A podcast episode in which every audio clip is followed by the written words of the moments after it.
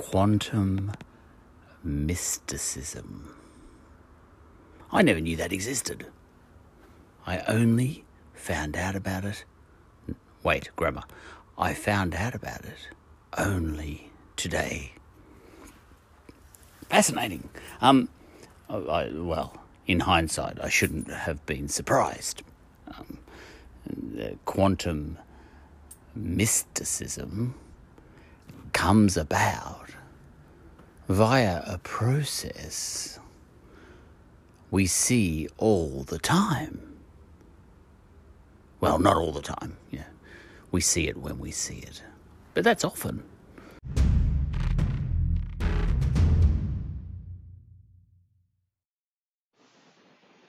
Uh, by way of introduction or overture or something or prelude or whatever you want to call it, I am about to bring a little snippet of my speaking that exists further along in this episode back here to the start. Uh, here it comes. This is just a snippet, and then we'll get into the episode proper.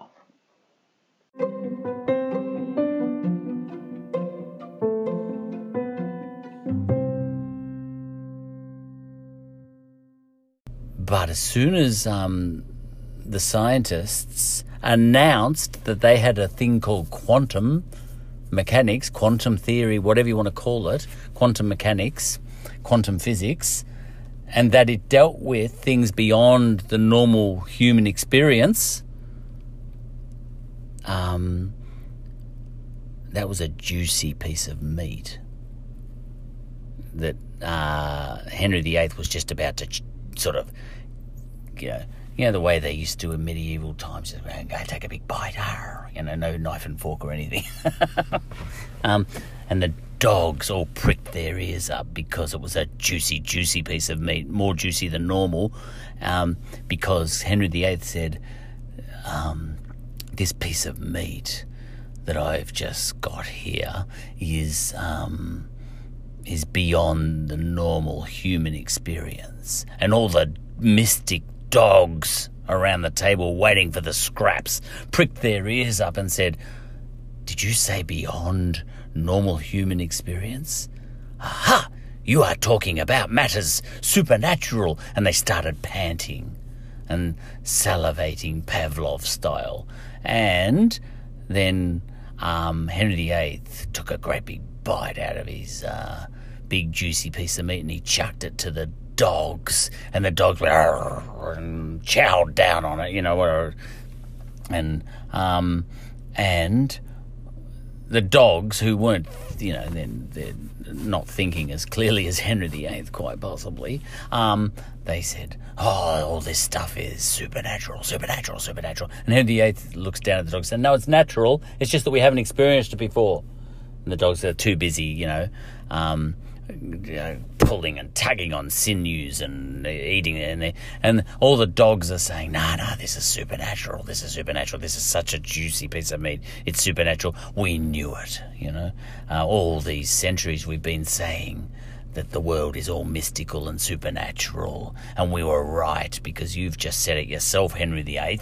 You've just invented quantum mechanics, which is beyond the normal human experience, and that is that mystical stuff we've been talking about all along. It's all about, you know.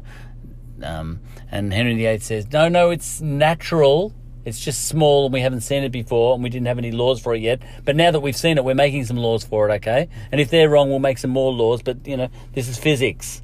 And then all the dogs, the mystic dogs, they say, no, no, no, it's supernatural because it's beyond the, um, it's beyond the ken of human understanding. And Henry said, no, no, we're actually starting to understand it. It's natural. No, it's supernatural. Natural, supernatural, you know.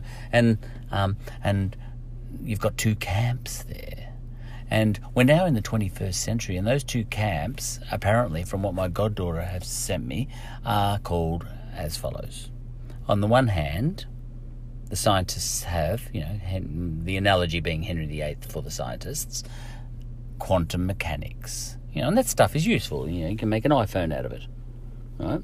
And and and Um, we might even have quantum computers, which might make your life very good. You know, you might be able to watch movies quicker uh, off Netflix and all that sort of stuff. You know, um, and you might be able to have very small phones, um, much smaller.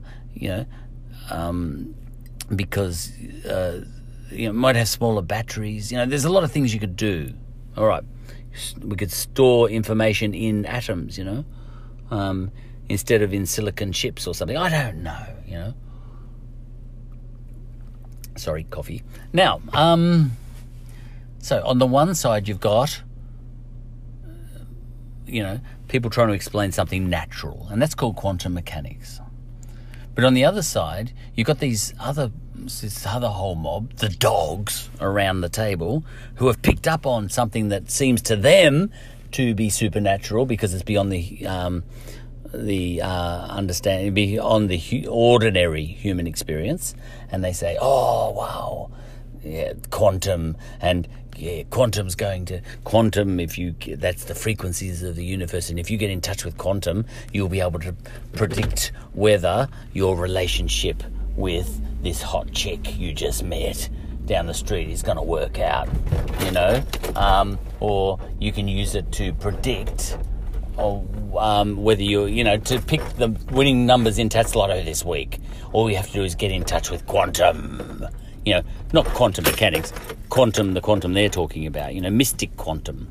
All right, so I think somehow in that way, um, quantum has split into two camps quantum mechanics, which is based on measurement, reproducibility, um, experiment, and all that sort of stuff. That's quantum mechanics. And there's a whole other camp, and there's two Wikipedia pages, you know, one one for one and one for the other. And there's another Wikipedia page that is about quantum mysticism.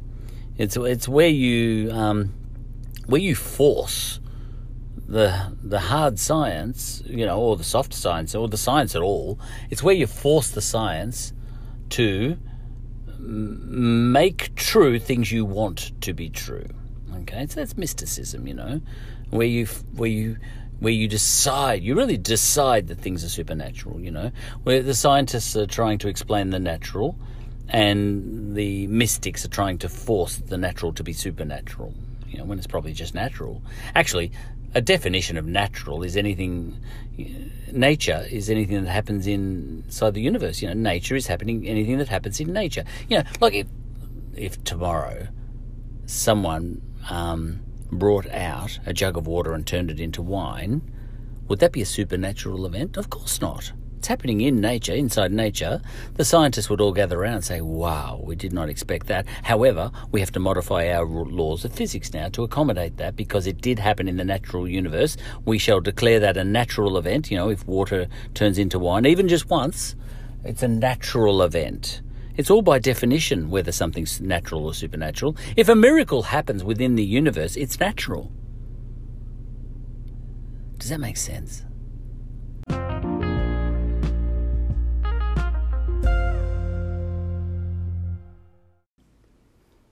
Um, in the following episode, I scratch about a bit, uh, trying to describe a process humans go through, and I was talking about specifically people who um, who believe in you know mystical things. Uh, I was picking on them a little bit. There's, there's a, everyone gets picked on eventually. I've got no problem with that. I've picked on I've picked on scientists before too. But anyway, I was um fishing about.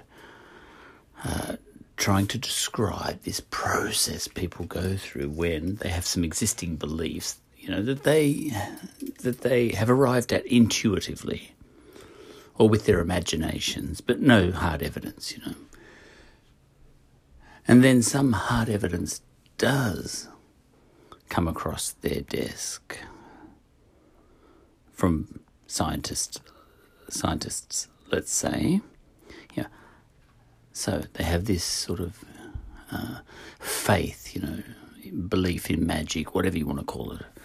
They believe in magic, and then some hard evidence comes along, and um, they use the hard evidence that comes along as proof of what they already believed in. You know, they say that proves what I was saying all along.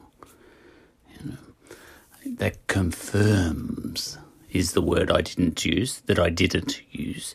That confirms what I've known all along. Um, and no matter what that other evidence is, as long as it's hard, it wouldn't matter what it, what that other evidence was, whatever it is. Um, they would say it confirms what I already believed. You know, and you can have three different people believing three absolutely different types of magic, you know, or religion or whatever, spiritualism, and they will all see that hard evidence, you know, that a scientist might come up with, having measured the thing, you know, that hadn't previously been measured, you know, via some new instrument that scientist had invented. And I use the example of a microscope and a telescope, you know, the lens. Okay, so some new evidence comes to hand, and um, spiritual people say that proves what I've been saying all along, you know. And in the case of you know, Galileo, uh, proving that the Earth wasn't at the centre of the universe, you know, you get people who were declaring the Earth to be at the centre of the universe and suddenly discovering that it isn't, saying, somehow managing to still say, Galileo just confirmed what I already believed, you know. And you sort of say, uh, but but you said, I heard you, you said the Earth was at the centre of the universe, and Galileo is saying it's not. And they said, yes, but you didn't, you, you were hearing me, but you weren't really listening. You say, what? anyway, that process, I did have, I didn't have a term for it. In fact, I've, look, I, I forgot what the term for that process is, you know, where you make something confirm what you already believed, even if it didn't. And that term is confirmation bias. You know, I was describing confirmation bias in the following, which was recorded earlier than I am speaking now. Um, and I was trying to describe confirmation bias, but I had forgotten the term. But that's what the term is confirmation bias. It occurred to me later. And so I'm chucking it in now. Let's get on with it.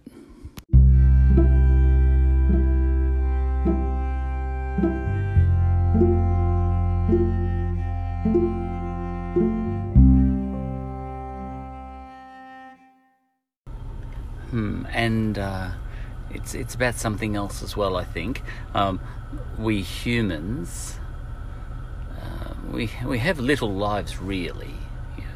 You know, if we were if we were if there's no difference between us and the chimpanzees, um, if we see a banana, you know, we say to ourselves, "That's a banana," and eat it, and that's it. You know, we don't go much further than that. Um, but there's something in the following which is about um, the way um, hocus pocus people, magic people, people who are into magic and all that sort of stuff, which I don't actually disrespect on one level. If you've listened to all my episodes, I don't disrespect faith. I don't. There's a time for it, you know. Like I said, once upon a time, if Alexander the Great hadn't believed himself to be the next Achilles, um, then maybe he wouldn't have been Alexander the Great, you know. Maybe he would have been Alexander, the, you know, the moderately pretty good, you know, that sort of thing, you know. So um, I'm not against faith, you know. Julius Caesar believed himself to be descended from Venus. You know, is that a bad thing? He was believing himself to be bigger than he was. You know. That might have been a bit political too. Who knows?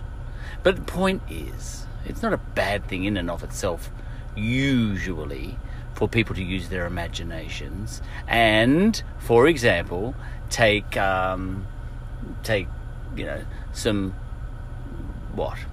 Some physics that physicists are coming up with because that's what this um, episode is about, and um, and uh, and join that you know and and force that to uh, confirm, you know, confirmation bias, um, confirm everything they think is magic about the world, you know? That sort of thing, anyway. Yeah. And I don't disrespect that, except, you know, when it, it well, when it either results in people slaughtering you or annoying you. I'd rather be slaughtered.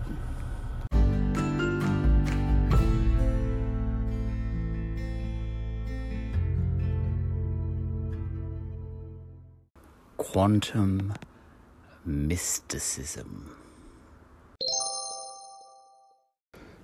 It's it's where something um, something legitimate, you know, what you might call you know legitimate, uh, scientifically at least, uh, comes about. You know. And by scientifically, I mean you know measurable and reproducible and all that sort of stuff. You know, um, independently verifiable that sort of thing, you know, that sort of legitimacy. There's all sorts of legitimacies. There's a, a legitimacy uh, that, you know, Jesus provided, you know, in which water can be turned into wine. But I'm talking about the other sort of legitimacy, you know, where if, where if some, where someone does an experiment and um, if you do the same experiment later, you will get the same result that sort of legitimacy. Um, anyway, it's a process we see all the time, I think. Well, a lot of the time, where via some legitimate method of experiment or whatever, you know, someone comes up with some ideas or theories or some maths or some equations and all that sort of stuff, and um, and and then someone uh, from the world of what shall I call it? Magic comes along and uh, looks at all of that and says something like, uh, I've known that stuff all my life. I've known that stuff since before I was born. Um, we've been saying that for millions of years in our, you know, in our scriptures, for example. You know, we've been saying that for thousands of years in our scriptures. Um, well, we wrote it in code, you know, because we wanted to make you uh, work for it. We wanted to give you a challenge. You know, you wanted a challenge, didn't you? But we've been saying this all along. And, uh, and now you've finally caught up to us. Yeah. Um, well, why didn't the uh, why didn't your scriptures? Couldn't they have just given us a formula or two just to you know uh, give us a little bit of a leg up? You know, um, we could have saved a lot of lives if you had of. No, no, no. we want you to work. Yes, why? Why didn't um, Why didn't you put just a few formulas in there so we could at least uh, discover penicillin or something? Because a lot of people died, you know. Um, oh, that one was God's will. Oh, all right. anyway, this episode is about that process, you know, where uh, you know, humans, uh, what you might call discover something in the realm of um, uh, what the senses can detect, you know, the physical senses can detect, and uh, they discover something about that, and then the magic people come along and uh, you know take that and force it to gel with you know something much more vague that they've had rolling around in their heads for a couple of thousand years. They they they, they smash the specific stuff that you bring up into their vague stuff and say that you have just proved them right. And scriptures often are very beautifully worded so that they so that they can mean anything. Um, yeah, that's the art of scriptures. It's the art of astrology. It's the art of a lot of things. Keep it vague, keep it interpretable, and all that sort of stuff. But that's not what all this is about. this is about a very specific case of this, and it's it's the specific case of um, humans having uh, invented the lens, you know, as is used in the microscope and the telescope, um, which then allowed humans to detect very, very small things and very, very know, big, big, big things. You know, like small things like you know things smaller than the atom, and big, big, big things like um, the Big Bang. Um, it allowed humans to detect those things which were outside the normal human experience. Of course, still natural, but outside the n- normal human experience. We're very egocentric. You know, we tend to think natural means whatever we can detect in our normal sort of human experience, you know. Um, in which case, you know, something like x rays are unnatural. Yeah. But, you know, um, but X-rays are natural. You know, we look, we've we've kind of bought into the X-ray, haven't we? Um, and that's called natural too. But as we go even into you know even further along past X-rays and microwaves and all sorts of things that we discovered, uh, you know, radiation. You know, we called all those things. We didn't call all those things magic. Well, maybe they were called magic for a while, but we sort of said, "Oh no, come on, let's just call them natural." Um, we'll invite them in to the natural world. Um, yeah, okay, we can handle those. But then we go further along and we see something very, very small, you know, um, and much more undetectable, uh, less detectable than an X ray, and, uh, you know, um, um, things smaller than the atom. Uh, you know, electron behavior, for example, and uh, yeah, and the Big Bang, and we look at that, as humans, and we say, "Oh, that's even wilder than X-rays," and um, and then you know the hocus pocus magic people say, "Oh, it's outside the realm of human side, uh, human experience. It's outside our normal experience, so it's magic." You know, and then you know the scientist says, "But you said that about X-rays you know, and radiation." Oh yeah, yeah, but um, uh, yeah, we we brought them in, they're natural. But no, the next thing along the line that you're discovering, that's supernatural, you know, um, and uh, that's the game, you know. And you know, look, eventually, I suppose that gets rolled in and is is deemed natural, you know. Um, but at the moment, right now, as we sit here, um, the um, that thing which humans have sort of discovered a long time ago now, 100 and sort of something, 120 years ago, 150 years ago, um, that that really small stuff, you know, the electron, for example, and you know, stuff that's even smaller than that, you know, um, all that stuff is, you know, we we pretty quickly found out it was obeying laws um, other than our the laws of physics which we had developed by that point in time, you know, which were laws of physics that um, worked for our normal macro human experience, but not for the micro human experience, and not for the ma- ma- the hugely macro. Um, you know, universe, uh, you know, the the Big Bang and all that sort of stuff, and the speed of light. You know, the laws started breaking the, our norm, the laws we had developed up to that point weren't working for these other things which humans had never had any experience of before, you know. So um, that was the new frontier of nature. You know what the what a scientist would call nature, but you know every time you go, you push further. The magic people say, "Aha, that stuff we're not used to that. Therefore, it's magic." You know, and uh, and without further ado, I'll bring on the episode. You know, and the, following bit I recorded a little earlier in the car as I was driving home from work, and um, and it's about kind of that game that we humans play, you know, and you get one set of people who develop a theory, you know, or maths and equations and everything to explain new experiences that we haven't detected before, you know.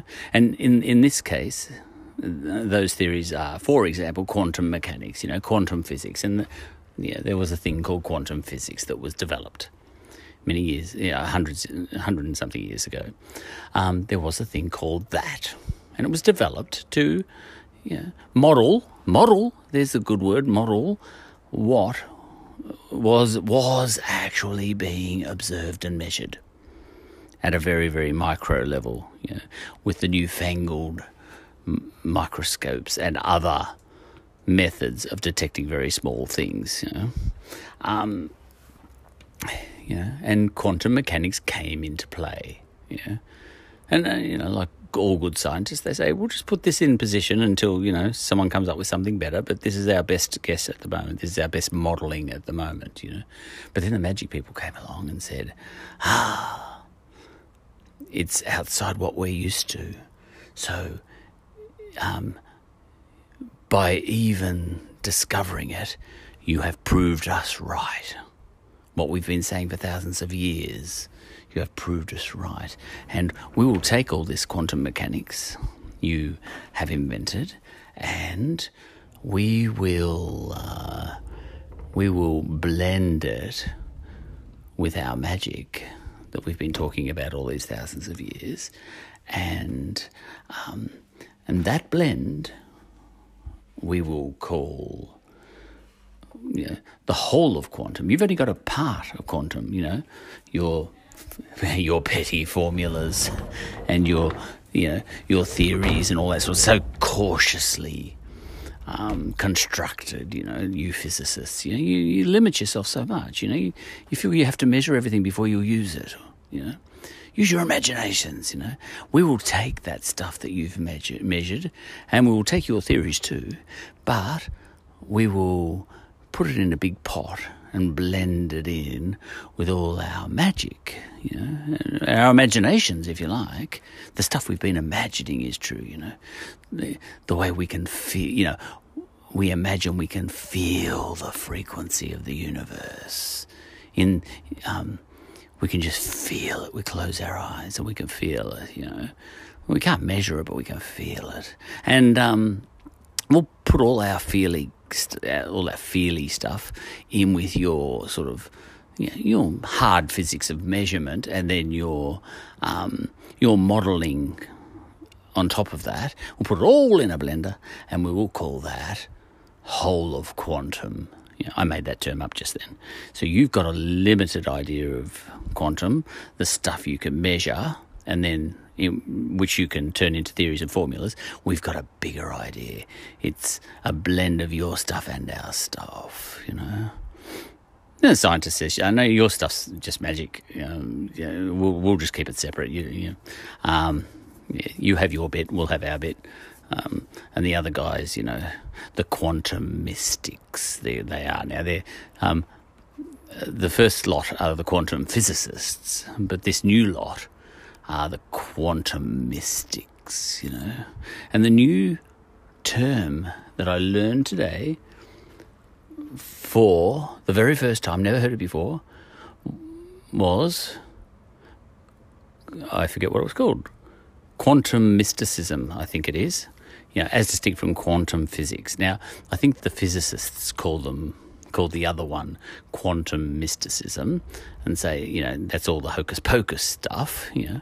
Um, and the quantum mystics themselves, they they think it's all, you know, they found a unified theory of the universe. You know, they've discovered that, and they put it all in the pot together, and um, without having to measure the rest, you know, without having to put any more thought into it, they, um, they, you know, they um, see quantum physics in the Bible, let's say, you know, or in astrology or something like that. They see it all there, you know, and they say that's that, you know.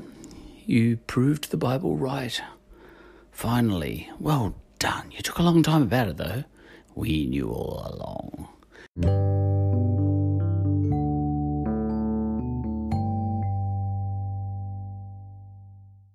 And there's a frequency to it, you know. Um, uh, on the knocker, every single day, the sun comes up, the sun goes down, you know. And then people thought, and back in with no real evidence, they say, well, if there's frequency in that, then there must be a frequency just hovering in the ether in the universe, you know. And back in the old times, they did make up an ether. You know, the idea of an ether, that was a theory actually by physicists, you know, because they were trying to explain something, you know. Um, and then they uh, discovered that the ether wasn't required, and they found a different way of sort of explaining physical stuff. But the point is, the mystics are always hovering around the physics, a little bit like um, um, in at, a, at Henry VIII's table. Yeah, um, he's got a feast laid out there, and all the dogs. Um, uh, hovering around the table, waiting for the scraps to fall off the table, and then they make something of those scraps, you know. So then what happens is, um, so you get physicists who do confine themselves to stuff they have measured. It has to be measured, okay, and um, and then they uh, try and find uh, mathematics or systems or um, theories that would explain that which they have measured. You know, they have seen. You have to be able to see it. You know, it's not like um, Jesus turning water into wine, which you know nobody saw, or if they did, you know, there's no proof of it. You know, science has to be something where you can measure it, and if you come back tomorrow and measure it again, you're going to see it again the same way. You know, it's not like um, people who say that if you truly pray that you will win Tattslotto then you will win. You know, um, it's almost like, uh, and then if you don't win, they say you didn't pray hard enough. You know, that's just hocus pocus. You know what I mean? You can see what's happening there, can't you?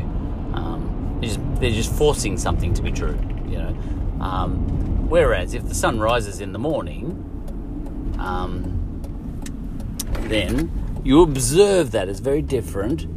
Oh, look, that's a whole other story. It's possible that the sun won't rise tomorrow. okay. Um. Anyway, what the mystics do, like a dog around King Henry VIII's table, they grab something that's physics, and they say, "Well, you know," and and it is a theory, and it and it is a theory. Physics. It's it's trying to find an explanation. See, what happened was, we humans started to see, you know, look into. Um, things that are so small or so big that they are beyond our normal experience, right? Beyond our normal experience. Now, when Henry VIII is sitting at his table, um, that is a very juicy piece of meat to the dogs around the table. You know, because imagine Henry VIII is a scientist. Yeah, I'll run with this analogy. And he's sitting there and he grabs this great big bone, you know, with a juicy piece of meat, and he says, I've just invented an electron microscope and I've looked in deeply to the atom and I've seen something very, very, very small and it seems to be not following the laws of physics as we understand them. Right? So, we are going beyond our normal experience. You know, because we've evolved just to understand things on a macro level, you know. Um, we did not, when we evolved, it there was no um, competitive advantage to us um, comprehending stuff that happens at a micro, micro, micro level, at a nano uh, level. You know, there's, there's, there was no point. You know, we didn't need to comprehend that, um, so we didn't learn that. You know, no competitive advantage. You know survival advantage, you know.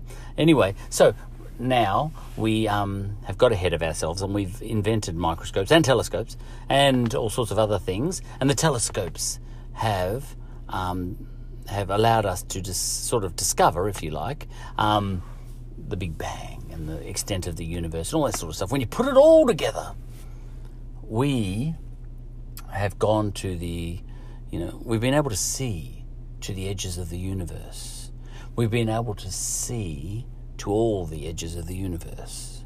The size of the universe, the very extremity, the start of the universe, the fastest that uh, anything in the universe can be, you know, the speed of light, the coldest that anything in the universe can be. These are all the extremities of the universe. You can have the extremities of a the universe in a laboratory down the street in your local physics lab if they can get it down. If they're in that laboratory, they've got a little, a pretty fast, a pretty amazing fridge with nitrogen in it or whatever that's very close to absolute zero temperature.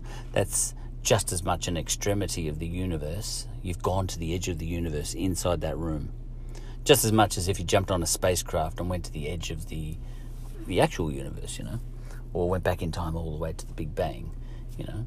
Um, actually, every time, like I'm, I've got my car parked outside my brother's place where I'm picking up my you Harley and you Alex, um, and I'm looking at light, you know, the, my headlights. Now, the particles or waves or both, whatever those light sort of rays are that are coming into my eyes, bouncing off the light and the road and all that sort of stuff in front of me, they're coming into my eyes at the speed of light. That's interesting. I am experiencing the very edge of the universe right there, just by um, by uh, by being able to detect the speed of light. You know, light is hitting my retina at the speed of light. That's amazing. Sorry, drinking coffee. And um, so, all right. Now, but here's what happens. That's a juicy, juicy piece of ham. At King, uh, King Henry VIII's table, I have just announced that um, you know, imagine I'm Einstein or someone back then, you know. Um, I announce that I have just seen further than any human has ever seen before into, you know, beyond normal human experience. I've seen something so small, and, and when I saw that thing, it was not following um, the rules that the things that are in my normal universe, you know, the macro things like cars and, you know, um, meteors falling out of the sky, you know, big things, you know. Um, and when I kick a football, the way it moves, you know, when I fire a cannonball off my ship at the Frenchies, yeah, I know what sort of angle to put that cannon at, and I know that the cannonball's going to fly up a little bit and then going to come back down again like a parabola, you know, and hopefully blow those Frenchies sky high, you know. All that I understand. I understand all that physics, you know. Um, but now I'm looking deep into an atom and I'm seeing things that I, I, humans have never experienced before. And I announce this. I've seen things that um, uh, are not natural to my normal human experience. Well, of course not, you know, because in evolution, you're not going to adapt to things that you can't even detect. You know, and we've, we've only detected these things re, use, um, recently. You know, if you needed to see such things, you could, you would. Um, we can't see sound waves because we don't need to. We hear them instead. You know, we evolved to what we need. You know, the eye, the eye did not develop sufficiently to see sound waves. Uh, that doesn't make sense, but uh, it does make sense. You know, right? Um, okay. I should have said X rays there or something, you know, or microwaves. Our eyes did not develop sufficiently to be able to see microwaves and X rays and things like that, you know, um, because we didn't need to. Right, now, um, anyway, what happened with all the physicists? They started seeing things that no human had ever seen before and started d- detecting things uh, that no humans had ever seen before, like redshift, you know, in in the galaxies, you know, things like this. Um, and they said, well, just the normal sort of laws of physics we've developed so far um, aren't working for these things that are beyond normal human experience on a micro level. They worked on a macro level, but they're not working on a micro level. Look, you shouldn't be surprised by that, and that's. In fact, you should have, in retrospect, we should have kind of guessed or expected that to be the case. But anyway, we haven't got any laws for all this stuff. This is a whole new experience for us, okay? That's all right. It's a new experience, so we expect there to be new physics. But um, uh, physicists started to try and think well, we've observed this stuff. They most definitely did observe this stuff. And there's a whole lot of stuff related to this, you know. Uh, uh, one big one was, you know, the way light works, you know. People thought that light was particles, you know, and other people thought light, light was waves, you know, light waves, and, they, and other people thought they were light particles moving, um, you know, um, emanating from the sun and coming down to Earth and all that sort of stuff. You know, lots of little photons. You know, um, of well, people. I think people thought they were waves. Look, people didn't know what light was. Anyway, and then um, physicists at some stage, you know, early 20th century, uh, you know, um, started to say, "Oh my goodness, sometimes light acts like a particle, like a whole stream of particles." and not like a wave at all. So definitely not a wave. You know, when you measure them in from one perspective, but then when you measure them in a different way, they act exactly like waves and definitely not particles. So they are definitely not particles and they definitely are waves looked at from one angle and vice versa when looked at from another angle. And physicists said, now, you know, we don't have any you know, our normal human experience doesn't have any laws for this. And then they set about um, creating, you know, they had to catch up really, you know, because we're dumb chimpanzees really. So we're, we're going to the next level now. They said, oh, all right, everybody, you know, scramble we need to come up with some laws. It took us ages to make those other laws of physics, you know, Newton and all that sort of stuff, and Maxwell or whatever, um, Newton and all that. It took us, you know, took us thousands and thousands of years. We've got to come up with something quick because this is all new. And they did come up with some stuff, and it was pretty good, you know. And then they come out with better stuff, you know, and they threw the first ones out, you know, because science does that. It makes up theories that work, you know, but then, you know, they find a circumstance where it doesn't work, so they say, all right, throw that out, let's make another one, scramble. You know, that's science. Um, it's a process. Science is a process. It's not truth. It's a process. Okay, uh, it's got nothing to do with you know. It's not not in the same game as you know religion. You know, it's not an alternative. It's not in competition with religion. It's just a thing all by itself. It's a method, right? Anyway, so um, the human race um, scrambled and developed theories um, that, well, how shall I put it, worked. And what I mean by worked is when they applied those theories again, they got the same result. That's what science is all about. Um, so, you know, they created formulas and blah, blah, blah, and theories and all that sort of stuff, how it would make sense. And then they put it out to all the other scientists and they said, can anyone, can anyone um, tear this down? When the other scientists say, no, we can't at the moment, Maybe we will one day, but not yet. And when they apply these new rules um, and and and, and um, reproduce the experiments, they get the same result every time. They sort of say, "All right, we're going to lock this in as a, a new law."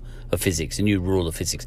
Um, one very interesting such new law or theory of physics, you know, because when they say laws, laws can be changed, you know, just like in, in society, you know, such and such is a law. It is truth, you know, you're not allowed to, mur- you, there's no capital punishment in Australia, you know, you can't, um, but, you know, that can be changed, and phys- physics does that as well. Um, uh, physicists get actually very excited. Um, when um, when they have a law and then they observe something that breaks that law, they get very excited. You know, that's the opposite of um, religious people who uh, they find a law in their realm and they call it truth and it can't be broken. You know, they get depressed if someone tries it, and they, ang- they get angry. See, religious people, if you try and challenge their ideas, they get angry or smug, you know, or dismissive, you know. Uh, but scientists get excited. It's a whole different way of thinking, you know.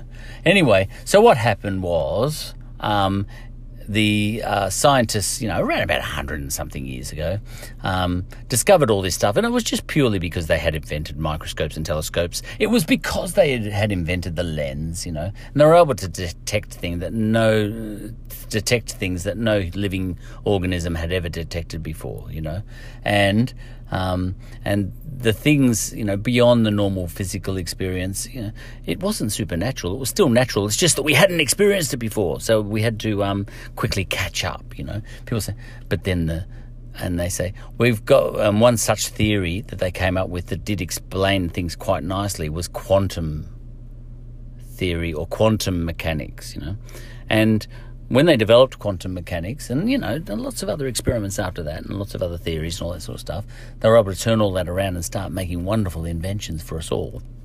Yeah, and I suppose that I suppose that ended up, you know, that's why I'm speaking into an iPhone and sitting, and why I'm sitting in a car right now because you know we were able to harness all of those theories and um, apply them back into nature and start inventing things using that information so they became useful. You know, all that science became useful. Quantum mechanics became useful in a very practical way. Um, blah, blah, blah. All right. Now, but as soon as um, the scientists announced that they had a thing called quantum mechanics, quantum theory, whatever you want to call it, quantum mechanics, quantum physics, and that it dealt with things beyond the normal human experience, um, that was a juicy piece of meat that uh, Henry VIII was just about to ch- sort of, you know, you know the way they used to in medieval times, just go take a big bite, you know, no knife and fork or anything. um, and the dogs all pricked their ears up because it was a juicy, juicy piece of meat, more juicy than normal, um, because Henry VIII said, um, This piece of meat that I've just got here is. Um, is beyond the normal human experience, and all the mystic dogs around the table waiting for the scraps pricked their ears up and said, Did you say beyond normal human experience? Aha! You are talking about matters supernatural. And they started panting and salivating Pavlov style. And then um, Henry VIII took a great big bite out of his uh, big juicy piece of meat and he chucked it to the dogs. And the dogs went and chowed down on it, you know. And, um, and the dogs who weren't, you know, then they're, not thinking as clearly as Henry VIII, quite possibly. Um, they said, "Oh, all this stuff is supernatural, supernatural, supernatural." And Henry VIII looks down at the dogs and said, "No, it's natural. It's just that we haven't experienced it before." And the dogs are too busy, you know, um, pulling and tugging on sinews and eating it, and, and all the dogs are saying, "No, nah, no, nah, this is supernatural. This is supernatural. This is such a juicy piece of meat. It's supernatural. We knew it. You know, uh, all these centuries we've been saying." That the world is all mystical and supernatural. And we were right because you've just said it yourself, Henry VIII. You've just invented quantum mechanics, which is beyond the normal human experience. And that is that mystical stuff we've been talking about all along. It's all about, you know. Um, and Henry VIII says, no, no, it's natural. It's just small and we haven't seen it before and we didn't have any laws for it yet. But now that we've seen it, we're making some laws for it, okay? And if they're wrong, we'll make some more laws. But, you know, this is physics. And then all the dogs, the mystic dogs, they say, no, no, no, it's supernatural because it's beyond the, um, it's beyond the ken of human understanding. And India said, no, no, we're actually starting to understand it. It's natural. No, it's supernatural. Natural, supernatural, you know. And, um, and you've got two camps there. And we're now in the 21st century, and those two camps, apparently, from what my goddaughter has sent me, are called as follows.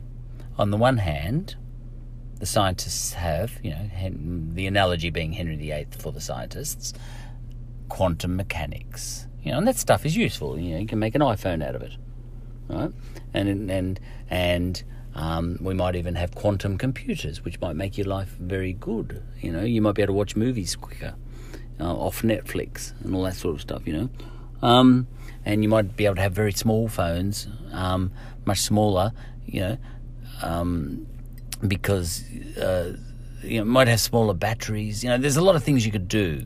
All right, we could store information in atoms. You know, um, instead of in silicon chips or something. I don't know, you know. Sorry, coffee. Now, um, so on the one side, you've got, you know, people trying to explain something natural, and that's called quantum mechanics. But on the other side, you've got these other this other whole mob, the dogs around the table, who have picked up on something that seems to them to be supernatural because it's beyond the um, the uh, understanding, beyond the ordinary human experience, and they say, "Oh, wow, yeah, quantum and yeah, quantum's going to quantum. If you that's the frequencies of the universe, and if you get in touch with quantum, you'll be able to predict whether your relationship with this hot chick you just met down the street is going to work out. You know, um, or you can use it to predict. Or um, whether you you know to pick the winning numbers in Tattslotto this week, all you have to do is get in touch with quantum you know, not quantum mechanics, quantum, the quantum they're talking about, you know, mystic quantum. All right, so I think somehow in that way, um, quantum has split into two camps quantum mechanics, which is based on measurement, reproducibility, um, experiment, and all that sort of stuff. That's quantum mechanics. And there's a whole other camp, and there's two Wikipedia pages, you know, one one for one and one for the other. And there's another Wikipedia page that is about quantum mysticism. It's it's where you um, where you force the the hard science, you know, or the soft science, or the science at all. It's where you force the science to make true things you want to be true. Okay, so that's mysticism, you know, where you where you where you decide, you really decide that things are supernatural, you know, where the scientists are trying to explain the natural and the mystics are trying to force the natural to be supernatural, you know, when it's probably just natural. Actually, a definition of natural is anything, nature is anything that happens inside the universe. You know, nature is happening, anything that happens in nature. You know, like if, if tomorrow someone, um, brought out a jug of water and turned it into wine, would that be a supernatural event? Of course not. It's happening in nature, inside nature. The scientists would all gather around and say, wow, we did not expect that. However, we have to modify our laws of physics now to accommodate that because it did happen in the natural universe. We shall declare that a natural event. You know, if water turns into wine, even just once, it's a natural event. It's all by definition whether something's natural or supernatural. If a miracle happens within the universe, it's natural. Does that make sense? Because it comes down to, an, you know, it's not a matter of opinion, it's a matter of definition. A matter of definition. If you define something, if you define the word natural as anything that happens within the universe, then you can't have a miracle. Because if a, if a miracle happens, it's natural and you have to find some physics to fit. Okay. You know, and the physics of water into wine would be that um, almost always uh, water does not spontaneously turn into wine. However, it was captured on video and with, you know, a room full of scientists and with everyone with their iPhones out, and right in front of their eyes, a jug of water in a glass jug turned into wine, right? So that become, that gets locked in as something that was observed and measured. It's a natural event. It's not a supernatural event. Of course, there'll be a few um, religious people in the room that start crying and Jesus and you know, oh my God, we have witnessed a miracle. You know, but any smart scientist in the room will say, no, it's not a miracle. It happened within nature. We saw it. It's measured. It's observed so we have to actually just lock it in as something we saw, and we have to create some physics around it. You know, it's a matter of definition. But look, getting back to what this whole episode's about, really, quantum started out as, um, you know, um, as a an activity within the world of science to explain observed things and you know things that uh, and measured things. All right, that's what quantum mechanics was. And then that was like Henry VIII sitting at the table and he, he, you know, he had this juicy piece of meat. Okay. And then he threw that meat to the dogs and the dogs made something of it other than what it is. And the latter is called quantum mysticism. So there's two different types of quantum in the world now quantum mechanics, which is, you know, stuff that you can use to make iPhones, and quantum mysticism, which is stuff that's a little bit like astrology, you know. Yeah, it can be useful to you if you truly believe. All right, that'll do on that.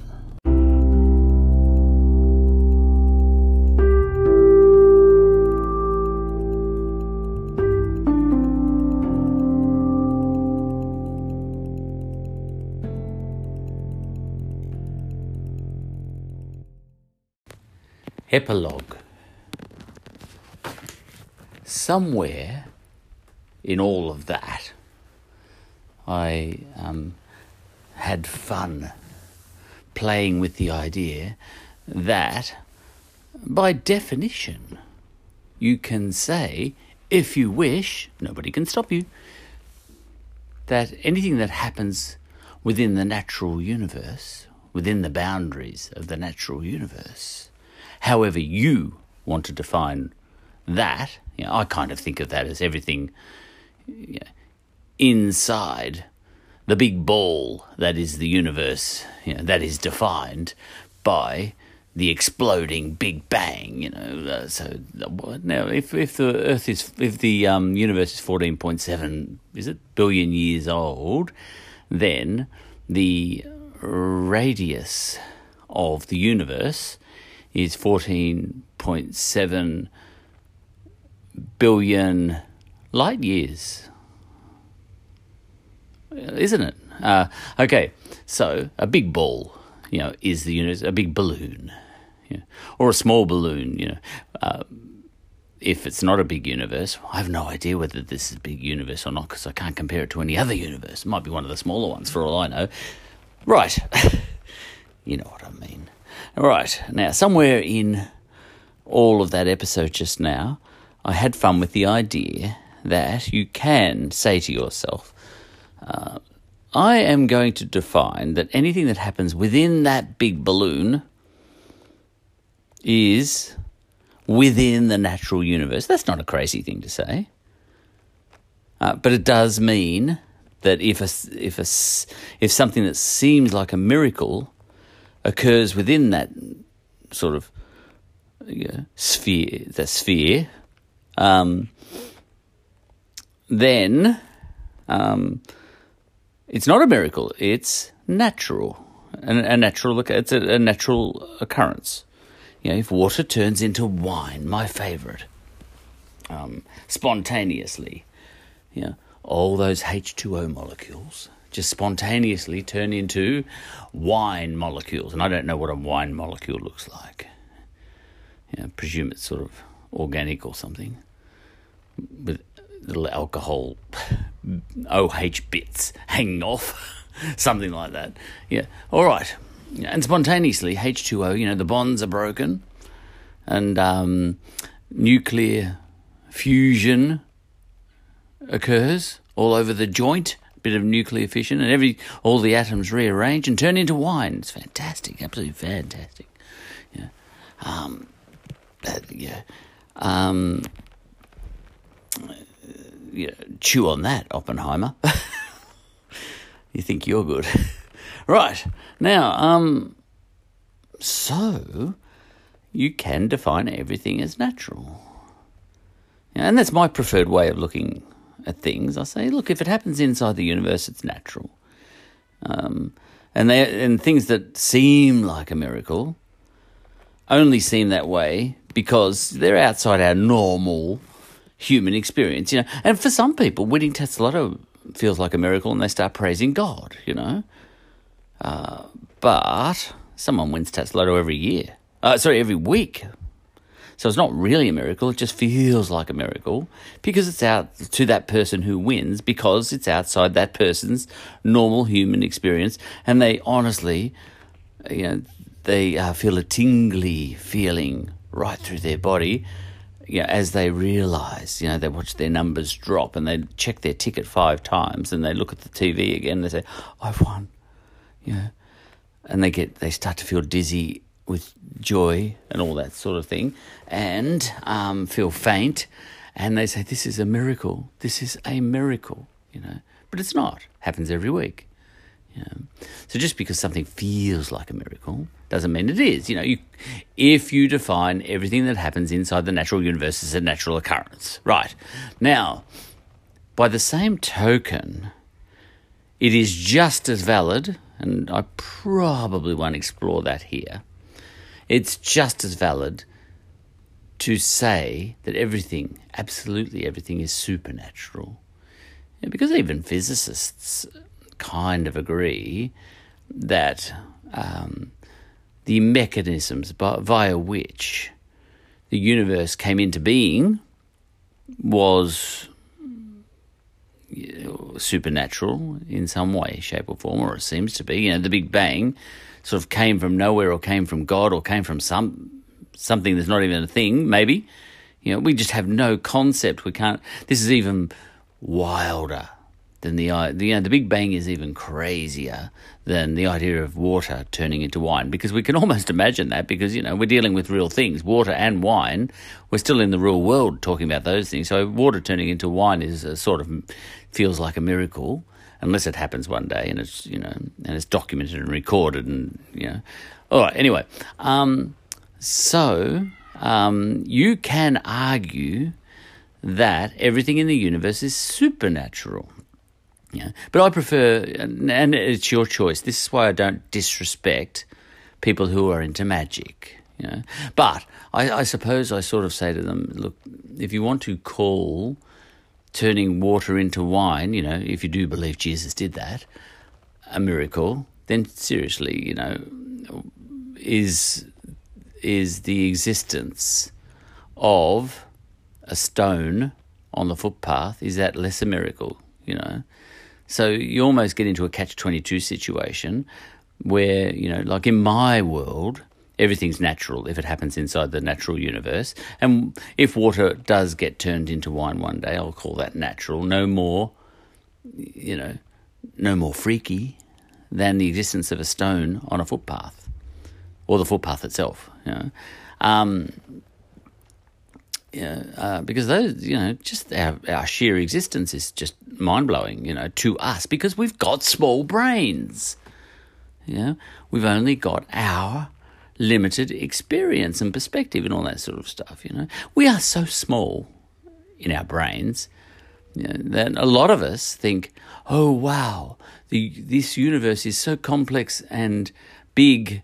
and you know enormously big and we're just a speck that it's just blowing my mind therefore there must be a god. You know what i mean? And you sort of say yeah but it might not be that complex this universe. It might be a pretty basic model. It might be simple. It might be quite small you know, it might be really nothing. Yeah. It's not that amazing you know um, I remember Beavis and Butthead in an episode, and they were taken to the Hoover Dam, and someone was describing how big the Hoover, you know, the the guide was um, took them to the Hoover Dam and said, "This is the biggest dam in the world," you know, with American accents, and um, it holds, you know, know, fifty-five trillion gigaliters of water, you know, and Beavis up the back, and I think he had a point. Said, "That's not that big," which, but to that he added, "I've seen bigger." which now the first comment I don't mind. It's not that big, you know um, because it's all relative. And uh, the second comment, he might have been fibbing, but you get my point. all right. So the whole world, you know, look, I'm just as happy with the idea that the whole world is supernatural as well, but for the purpose of just getting around. Um, and you know creating formulas and all that sort of thing. I find it more you know, practically useful. It's it's sort of pointless to me thinking of the universe as supernatural. So that's the only reason I don't bother with that. Um, and um, it's got a lot of pra- there's a lot of practical benefits to believing or defining, you know, um, the universe to be all natural. Right? Now, you, now look, most a lot of people go f- go for a mixture. You know, some things are natural and some things are supernatural, and they pick and choose. Uh, no, you know, they've got a right to do that. Uh, but I've got a right to think that that doesn't make much sense at all. Um, it's a bit arbitrary, isn't it? But yeah.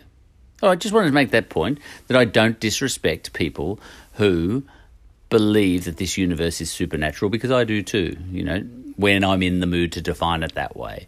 But when I'm just waking up in the morning and I want to get the day done, you know, it's it's more convenient for me to define it as natural. End of episode this time. I don't know if I've said that before.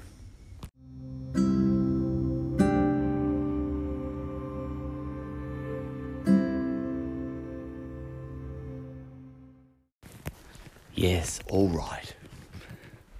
I was a billion years off on the age of the universe. But, you know, a billion years, is that a long time? You know, is it, it's just a detail. Uh, these episodes aren't about small details like that. Uh, these episodes are about me just freewheeling off the top of my head. And a billion years isn't much. Uh, I can't get my head around it anyway, because, you know, Indigenous people being here in Australia seems a long, a long time. That blows my mind. Sixty-five thousand years. Very hard to get my head around that. You know, but then, you know, you'd have to sixty-five thousand years. You know, that's sort of on the way to hundred thousand, and to get to a billion, you have to think of that hundred thousand years. You know, which is the amount of time the Indigenous people have been here, and think of that again. You know, once again and again and again. You know, ten times what does that get you back to? One million years. Yeah.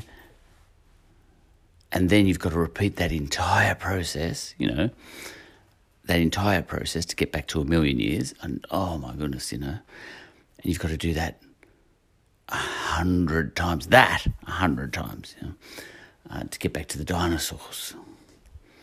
That get, takes you back to around about 100 million years ago. Um, then you've got to multiply you got to do all of that again 10 times to get to a billion years. All of that, you know, um, 10 times over. Just Uluru sitting in the middle of Australia for the whole time. How many days is that, you know? Um, and, uh, yeah. So over all that time, that's a billion years. But you know, that might be just a click of a finger, really. That's, is that a long time? Yeah. If so, compared to what? Your lifespan? Yeah. Um, or, know, to, you know, maybe there was someone who made this universe and that thing or that nothing, or whatever it is, um, thinks, oh, only just gotten, only just gotten started. You know, thirteen point seven billion years. That's that's nothing compared to what I've got in store for this universe. It's got to last for a long, you know, thirteen point seven billion years. I might keep it going for a billion billion years. You know, thirteen point seven. I've only just got it started. You know, who knows? Um, it's a minor detail. Yeah, if I get if I get things wrong to the tune of a billion years. Just let it slide. Doesn't matter. For the purposes of this podcast.